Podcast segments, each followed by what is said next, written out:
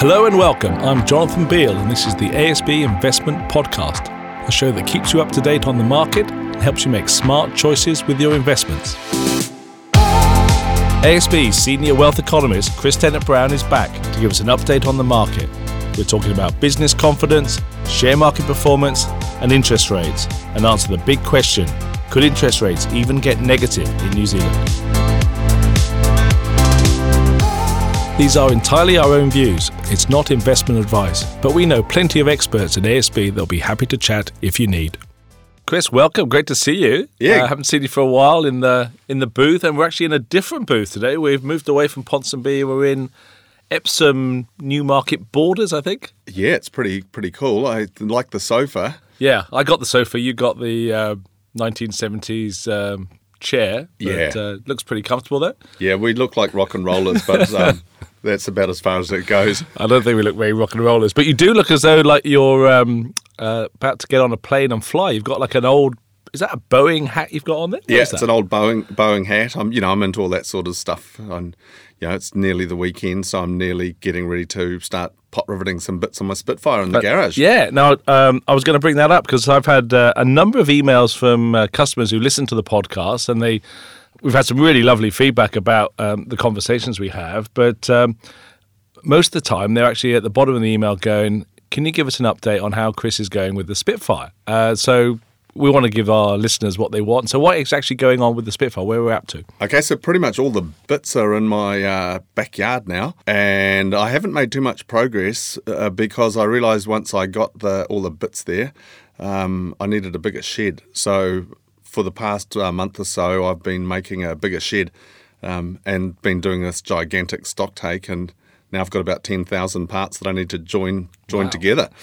And is it, so is it? I imagine it's. Is it a bit like a Lego set? Have you got like a manual that says you need to build this bit first and then add this bit? And there's some. Is that, is that how it is? Join bit you- A to Yeah, bit B. Yeah, there's some cross between Lego and Meccano, but with some uh, some far greater consequences if you stuff it up. Oh my goodness! And have you got a plan on when you think you'll get it done by, or? Oh, a couple of years, hopefully. Oh, okay. Well, as I said before, I'm. Um, I really admire what you're doing, and I'm looking forward to seeing it. Um, I probably won't get in it and take off with you, but uh, Yeah, a number not- of number of people have said that. And uh, how about you? What's been happening on the uh, work front and on the uh, and on the record collecting front? Yeah, work's been really, uh, really busy. We're doing lots of getting out and about around um, New Zealand, which has been in, enjoyable. I, um, I'm pretty excited to. We're off to see uh, U2, so uh, that's. Um, so I've been reminiscing a little bit with my birthday present. I think I talked about before about my uh, record player. So I've been. Cleaning my vinyl and putting it down and uh, and playing a, a lot of U2. I'm sort of reliving my youth a little bit. I'm actually I've got the original Joshua Tree album with the sort of gatefold open and I've still got the lyric sheet that's in it. So I'm sitting there sort of relearning the words and sort of remember what is it? It was like 30 years ago. Yeah. well, it was probably more than that now. It's probably 32 years ago they released Joshua Tree. And I remember sitting in my sort of parents' living room with the old Amstrad stereo and putting it on and just playing it over and over and over again. So I'm really looking forward to something a bit exciting. And um, yeah, I can pretend I'm sort of 18 again, which is always a good thing to do. Yeah, that's it. That was when how old I was when I went to my first U2 concert. But anyway, Wow. Okay, so we could talk. I could talk about U2 all uh, all day, but why don't we um, why don't we talk about a few different things today? Um, I might sort of um, we'll get to sort of trade war and Trump towards the end, but why don't we start with sort of questions I'm getting asked a lot is around interest rates. We've seen the Reserve Bank continually cut rates over a number of uh, a number of periods and times, but the question I'm getting asked about is negative interest rates. There seems to be a, a lot more questions around that. So, are we heading towards negative, and what is what do we actually mean by negative interest rates? yeah, that's it's really interesting, isn't it? I, mean, we have been beating on this lower for longer drum for such a long time, and and warning that the Reserve Bank could cut rates, and um, now when we're talking about as as an economics team, oh, will they stop at half a percent or or could they get a little bit lower? Clients have jumped one step ahead and are saying, will they go negative um, like they have in, in other countries? And you know, one of the reasons why I think people are talking about that is the Reserve Bank itself has been talking about um, other policies they could have if if the official cash rate, which is their main uh, instrument that they use, um, reached a level you couldn't, uh, it was at zero. So um, you know, there has been a bit of a chatter about that. And, and for the record, we're not expecting interest rates to go negative in New Zealand for the Reserve Bank to cut their official cash rate to negative. But when people are chatting about this, just to wind it back a notch, there's there's two or three things that I think they think about. One is in some parts of the world, central banks have got a negative official cash rate setting. So what that technically means is if a bank wants to bank cash overnight, Yep. you know, banks park their cash at the Reserve Bank overnight, uh, they'll get charged to do it. So it's a disincentive for banks to hold a lot of cash. It makes them want to get out and, and lend it. So that's one mechanism. And uh, Japan, uh, Europe, Switzerland, Denmark, they're countries that have got a negative official cash rate. The next step on is what if governments are issuing bonds and then the central bank's buying them, like we see in, in Europe? Um, it's happened in the UK, it happened in the US. Now, in Europe, they've been buying so many government bonds, and the same in Japan, that they've caused the interest rate that you receive to go negative. So, in other words, they're buying a bond that they expect in 10 years' time to get less money than what they paid for it, which just seems bizarre, right? Yeah. But that is happening. They're not hugely negative, um, but you, you don't get um, your money back at the end of the life of it, and you certainly don't get any compensation for inflation, is what what you'd normally think. And then I think the third thing, which is where the rubber hits the road for the questions we're getting from clients, is can term deposits get negative? In, in other words, you put money into the bank, and the bank charges you for it. Now, again, we're not expecting that to happen in New Zealand. It hasn't happened in Japan, even though they've got a negative official cash rate setting. Has it happened anywhere? Or yeah. Yep. There's places in Europe where effectively, if you put a large deposit with the bank, it'll get shaved back a little bit. And of course, one of the things which happens then is people go, Well, I won't stick my money into the bank. And if you're talking about, um, you know, a, a check account or something like that, or five thousand dollars, you can imagine the the logical alternative is well have a safe and keep Yeah. keep that money at home. because you spent a lot of time in Japan, what what do people in Japan do with their money? They Oh yeah, well in Japan, um, uh, I checked the rates yesterday, and for something like a ten-year term deposit, it's a 0.1 percent interest rate, so nothing. And literally, when we talk about savings, we talk about things like, oh, do you put your money in KiwiSaver or a term deposit or whatever. When I talk to my uh, in-laws about uh, where they what they do with their money, they talk about places around the house. Um, they do tansu saving uh, Tansu. Or, or, or tatami saving. Tatami is the is the mat on the floor. Tansu's the kitchen drawer. Oh, my goodness. And uh, you know, Japan's a very uh, safe place, so maybe having a, a decent pile of yen tucked away uh, feels not too bad.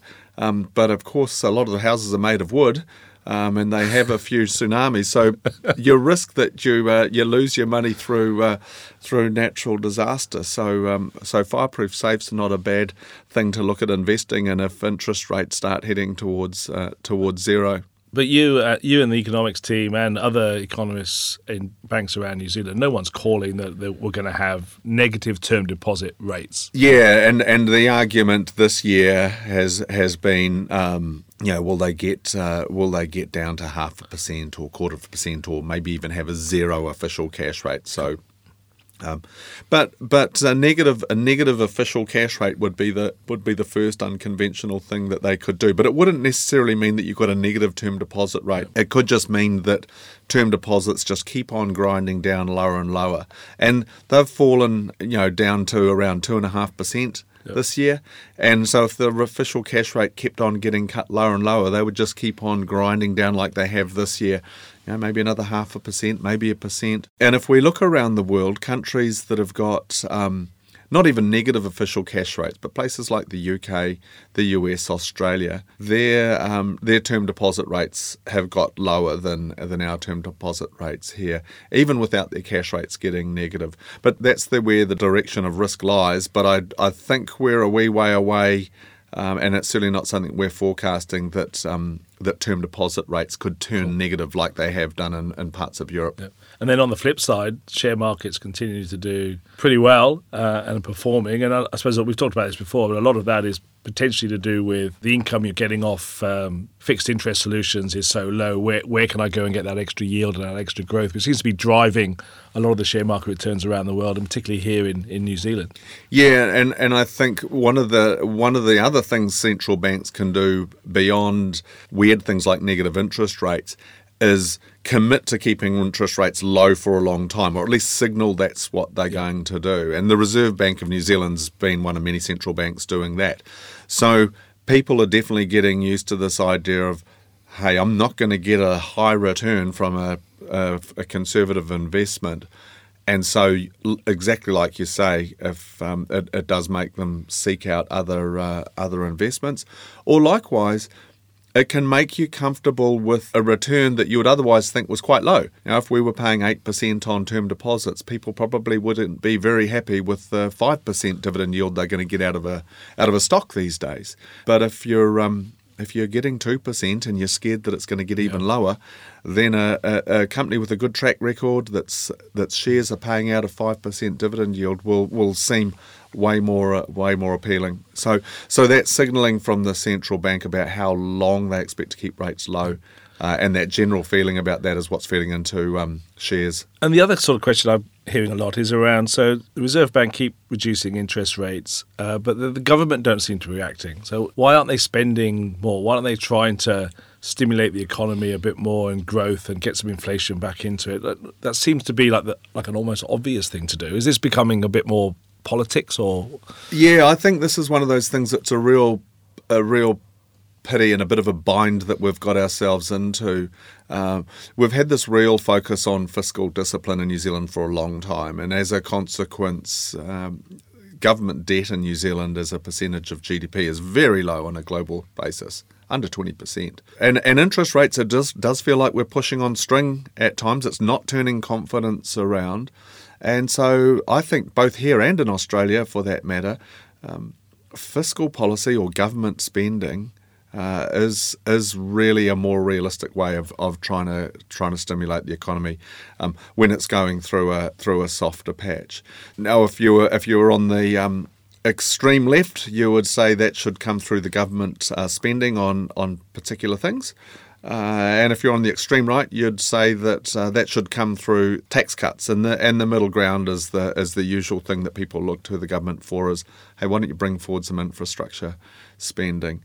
And I think, hey, we're running into an election year, so um, we'll probably lots see of promises. lots of lots of talk about what should uh, what should be done on that front. And and we always try to be reasonably neutral um, in, in what we in what we say, but uh, we've been pointing that out as a practical thing to pick up the pace of the economy a little bit. And the Reserve Bank itself, uh, I'm I'm sure. Uh, like that message uh, as well. They know that they um, they've still got things that they can do, um, but the the government uh, is in a good position to do some of the lifting. And when uh, we had BlackRock over here recently talking, and uh, their um, global head of uh, one of their departments was talking about how other sort of I think it was talking about European companies how their governments are buying sort of assets uh, rather than just sort of just buying into sort of uh, government bonds and treasury and stuff, actually buying assets. Is that something that maybe the New Zealand government would look at, or? Well, if you're reflecting on the last uh, ten years, you know, the, the we, have done the, the the opposite. Um, you know, we, we the government sold down uh, some of those key state-owned uh, assets that they that they had um, such as their um, you know their stake in Air New Zealand as an example, and um, and and sort of divested and, and wanted to invest money elsewhere. Um, where I guess we've seen it here is the superannuation fund has bought quite a range of, yep. of New Zealand assets, but that's more from an investment perspective rather than yep. something tactical to try and stimulate the economy in a, in, in, in the short term. If we look at uh, the Bank of Japan, though, boy, they've bought a lot of assets. Um, you know, they they're not limited to just going out and buying government bonds and cutting interest rates. They've um, they've they've bought all sorts of assets. So you know, reserve banks never want to look like they're running out of ammo and that there's no options left. Our reserve bank's got a few, and the government's got plenty. I mean, that, this is one of the things that I think is is so good about about New Zealand is that on both fronts we've got ammo if the economy does go through a really soft patch or faces something really bad. And it's worth just uh, just checking in on that here. We're not talking about the economy going into a really bad patch or recession or anything yeah, like that. We're just talking about two percent growth when we'd like the economy to grow more like if you, if you read the the sort of business confidence surveys, you think we're going to go into a really deep recession for quite a while. Um, but I'm not convinced that business confidence equals the economy is not going to grow. There's a sort of subtle difference around the, the measure of confidence, isn't there? Oh yeah, and um, businesses have have forecast a lot of recessions that the economy's never had, um, but they do seem to have quite a few worries at the moment, and some are really understandable, and you see it within the. Um, within their actual results, there's no doubt that the labour market's getting pretty tight with the unemployment rate down these sorts of levels, and that's a that's a constraint. There's no doubt that there's not a lot of inflation in the economy. Firms are finding it hard to increase prices because customers have got ways of finding cheaper quality products in many areas. You know, the internet for one. So some of these things are, are real, but um, low business confidence certainly doesn't correspond with poor economic performance on a one-for-one basis or poor company uh, performance. And and I, I look at over the course of this year how various businesses have responded to the obvious pressures of cost pressures, of the the costs of, of, of holding stocks and. Uh, good businesses, it's how they respond to these challenges that, that determines their, their, their outlook. Now, Kathmandu's a, uh, as a good example. That was a company that share price really weakened early on in the year. People worried about a few different things, including um, high inventory levels and, and you know threats that were to its sales outlook. But they weren't sitting around going, "Oh yeah, that sounds terrible. Let's let's give up." They they had a growth strategy, and and their share prices really turned around in recent times because people have liked that strategy. Now they've they've um, bought into um, other businesses, and uh, that's what good companies do. I mean, Fletcher Building's an example of a company that's definitely faced some challenges, but they're not sitting around going, "Well, let's just keep doing the same stuff." They're selling down parts of the business. They're really trying to, to trying to fix it, and that's that's that that's what businesses do. It's really interesting to see. Yeah, I'm so glad you used the word businesses because I get a bit sort of fed up a little bit when everyone always talks about shares and there's sort of like this generalization of shares, but actually what you're actually buying is a share in a company or in a business that actually is trying to grow and has a, a management team who want to grow and going to make decisions. And your example of Kathmandu is a great one because mm. then people go, well, who's going to, what are they going to do? Are they going to sit down? They're going to respond. They're going to try and look at different markets. You know, uh, Fletcher Building has, as you said, has some trouble. Like Air New Zealand will be another great example of who'd yeah. have thought that they're sort of long term flights to, to London, they go, actually, we're not going to do that anymore. But it's obviously not making money. It's a highly competitive route. Where else can we go? That's like forward thinking, isn't it? Oh, yeah. And you can't sit around doing things for nostalgic uh, reasons. And, and, the, and the London flight's a great example. Air New Zealand's a business that. Um, you know, in, in, in, earlier times faced some big challenges, but it really reinvented itself. And I think most Kiwis with pride would see it as a as a real uh, New Zealand success story and and and right rightly so. But they've done it because they've been nimble and been prepared to to, yeah. to change. And so just because you're not confident about the the landscape that you're doing business in doesn't mean you're going to do poorly. Yeah, exactly. And it doesn't mean your share is going to weaken. And, and your point is is absolutely right. When we're when we're making investments, um, we're not just buying a share on the vague hope that it goes up. We're buying into businesses that that we believe yeah. will keep on making making good decisions and uh, and when they don't they go the way of the dodo yeah. and, and and and that's what we're doing and then that's one of the things I really like about um, about my job is just seeing how businesses cope with the with the challenges and one challenge that's a, a new one that we weren't expecting um, we had the you know the um, the gentailers we call them, the uh, electricity companies that generate and retail, they've been the darlings in this um, exactly. low interest rate environment because they provide a steady income stream. But you know, they've taken a bit of a hit in the last couple of months um, as a bit bit of a question mark over. Um, Tiwai Point, which is a big electricity user, about the future of that business. But again, those companies will not be sitting around going, oh, let's just wait and see what happens to us. They'll be coming up with strategies. That's a good example, though, of uh, if you know people are holding those types of uh, companies in a portfolio that you've probably bought them or they've probably been recommended to you because of the dividend stream that they're paying, not mm. the capital growth that they're yeah. looking to get.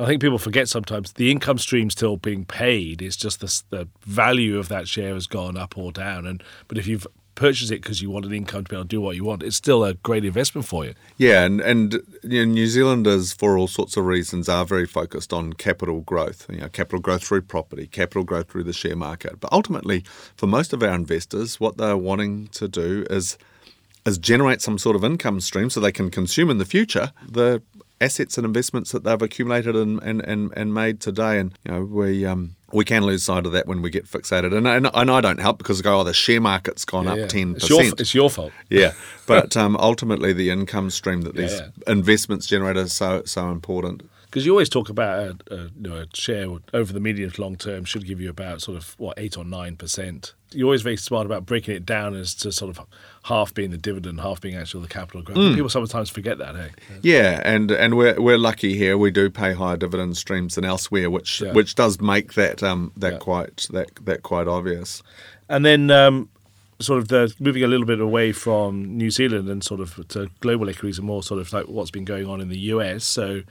Uh, Trump seems to be in a bit of trouble around, um, just can't keep his nose out of other people's business. Um, but also, the trade war seems to be almost sort of finding a sort of maybe a happy ending, even. Yeah, yeah. I think Trump really needs to score a few wins at the moment. The global politics uh, and the situation in Ukraine is uh, is is pretty messy, and uh, so he needs to get some wins. And, and so I don't see a lot of substance in this phase one of the um, the China trade deal that they might get this time round. But what's got everyone upbeat at the moment is that it looks like they'll roll back some of the tariffs and and commit to continuing to work forwards. And but hey, we're only a tweet away or an announcement from the um, the Chinese that it's not going well, Yeah, yeah. and we could get disappointed again. But over the last month or so through October, sentiment improved, and US share markets at an all time high. So investors are definitely thinking, right, there's a way, there's a way through this, and and companies themselves, their reporting season in the states has been has been right, and like we are saying before, at the end of the day, that's the important bit. Exactly. Are companies delivering on what they say they they're going to do? So sentiment globally. Um, has got a bit better. Gee, I'll, I'll leave it to you to decide what's going to happen with Brexit. I don't even like you talking about it. It's just so embarrassing. It's uh, it's nearly as embarrassing as the England rugby team not putting their medals on. Oh. Uh, but um, it, it's. I think it, I think it's ended where most people thought it would end, Mm. with us going to a general election after they could agree what day the general election was on, which seemed another whole. Yeah. uh, it's gonna it's gonna it's gonna play out. I think how a lot of people thought, but um, So yeah. Boris is going to try and go where Theresa thought she was going but couldn't get to, which was securing a, a stronger majority and a mandate to, yeah, to see he this just through. needs to get it through. So he needs more people on one side of the house, and I think that's what he's probably going to push for. But he is very reminiscent of what's happening in uh, in the states, and you know, I I used to watch him on. If I got news for you, like he's you know he's. He's a bit of a buffoon, you know, when it comes to. He's a very smart buffoon, but Yeah. uh, you know he comes across. But he's he, potentially he's going to get get in and have four four to five years, and a bit like Trump's had four years, and is probably going to end up with another. I was reading an article this morning. He's probably going to get another four years. It's it's a bit odd, isn't it? It's it is it is odd, and in, in the case of uh, Trump, um, if he can galvanise, you know, you don't even need to galvanise half the population. You just need to galvanise half the voters. Yeah. Um, which is about fifty percent of the population, to to believe that hey, you're a safe set of hands for this really tricky job, and hey, if the share market's going up and and and jobs are still getting created, this the president's hard to hard to get hard to get rid of. Now we could also wonder whether he's going to get impeached between now and, and then in Trump's case. But boy, he's been in some sticky situations since before he got elected, and he still seems to get away with it.